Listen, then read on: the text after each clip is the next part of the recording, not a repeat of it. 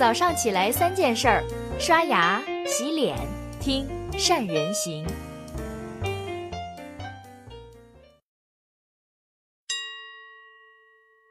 大家好，我是善人。最近呢，微博出事儿了，捅娄子的是谁呢？是国民老公王思聪。怎么回事？九天之前，也就是十一月六号，王思聪为了庆祝 IT 团队拿下了英雄联盟二零一八年全球总决赛。决定呢，自己掏腰包一百一十三万，通过新浪的微博抽奖平台抽出一百一十三个幸运儿，每个人得奖一万。这本来是件喜大普奔的事儿，王思聪凭借自己的影响力，直接引来了两千两百多万的粉丝参与了这场抽奖的狂欢盛宴。结果双十一那天抽奖结果一出来，这两千两百万粉丝不仅炸了，更加被炸毛了。为什么呢？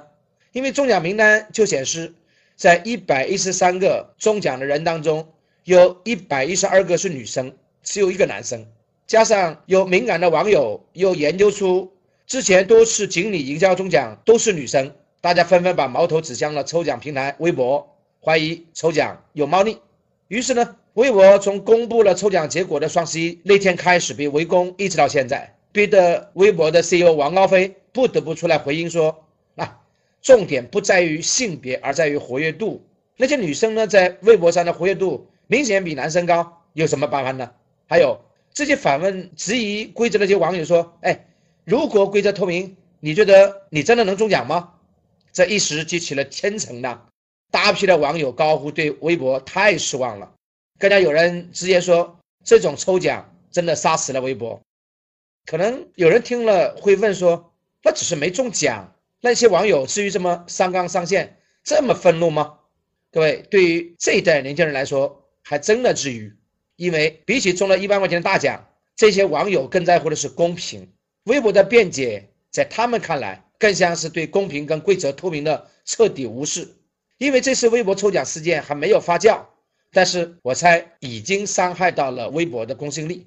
大家都知道，一家企业一旦缺失了公信力，势必会带来用户流失。假如严重的话，信用崩塌，企业有可能会垮台。当年黄巢起义把唐朝打得一蹶不振，导致在那之后，唐朝只苟延残喘了二十多年，就退出了历史的舞台。身为文人的黄巢为什么要起义呢？因为那会儿他参加了科举考试，考了一次落榜了，没关系，再考，又落榜了，再考。直到后来，他得知原来有的主考官。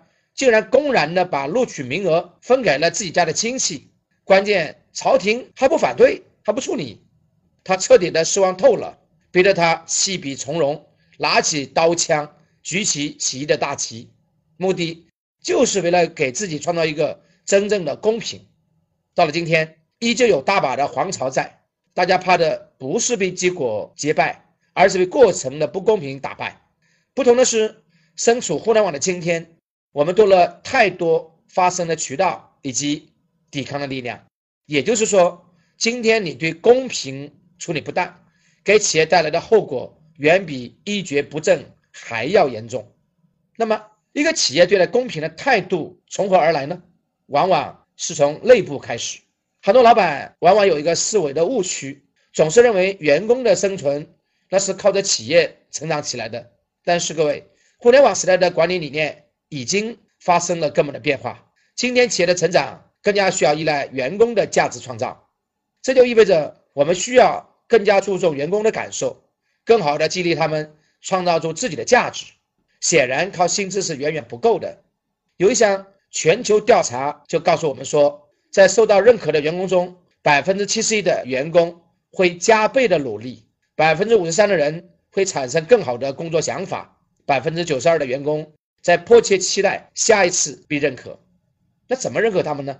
口头表扬显然不是一个持续可行的方案，倒是可以参考幼儿园奖励的方案。今天小朋友把午餐吃光了，奖励朵小红花；把玩具认认真真的摆好了，奖励朵小红花，等等等等。这其实在企业内部打造的是一种认可的文化。对应到我们企业，就是要定出制度，只要员工的行为是企业所倡导的，那就给他相应的积分。比如这个月员工 A 拿下一个大单，给 A 一个积分；A 帮助 B 解决了一个大难题，也给 A 积分，今年从来没有迟到早退也给他行政积分，等等等等。想一下，当你把这些积分跟福利待遇以及发展、成长、升职挂钩，谁都会愿意自我驱动去争取得到更多的奖励和积分。因为当你的游戏规则足够透明化，所有员工的行为能被数字化、公开化、可视化，那就意味着每个员工所看到的机会是公平的，而公平是内部最大的激励。但是我们也要注意的是，第一，公平绝不代表吃大锅饭。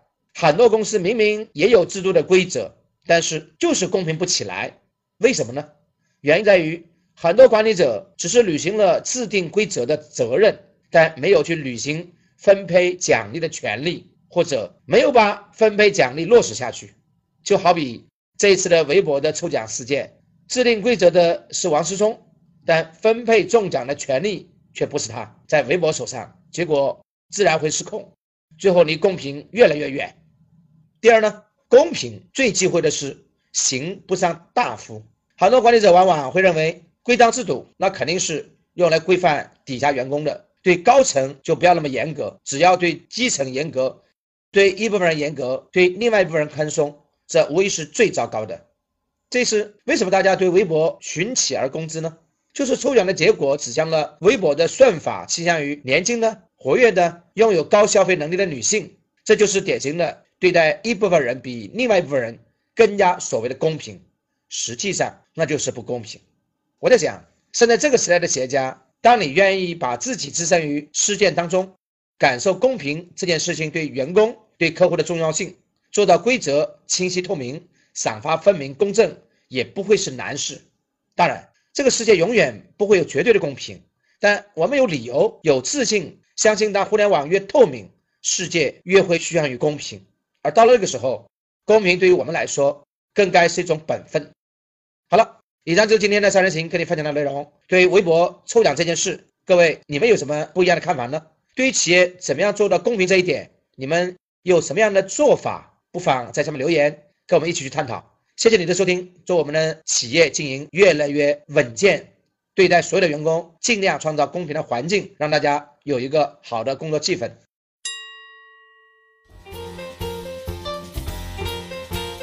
关注善人行微信公众号，每天早上六点三十分，咱们不听不散。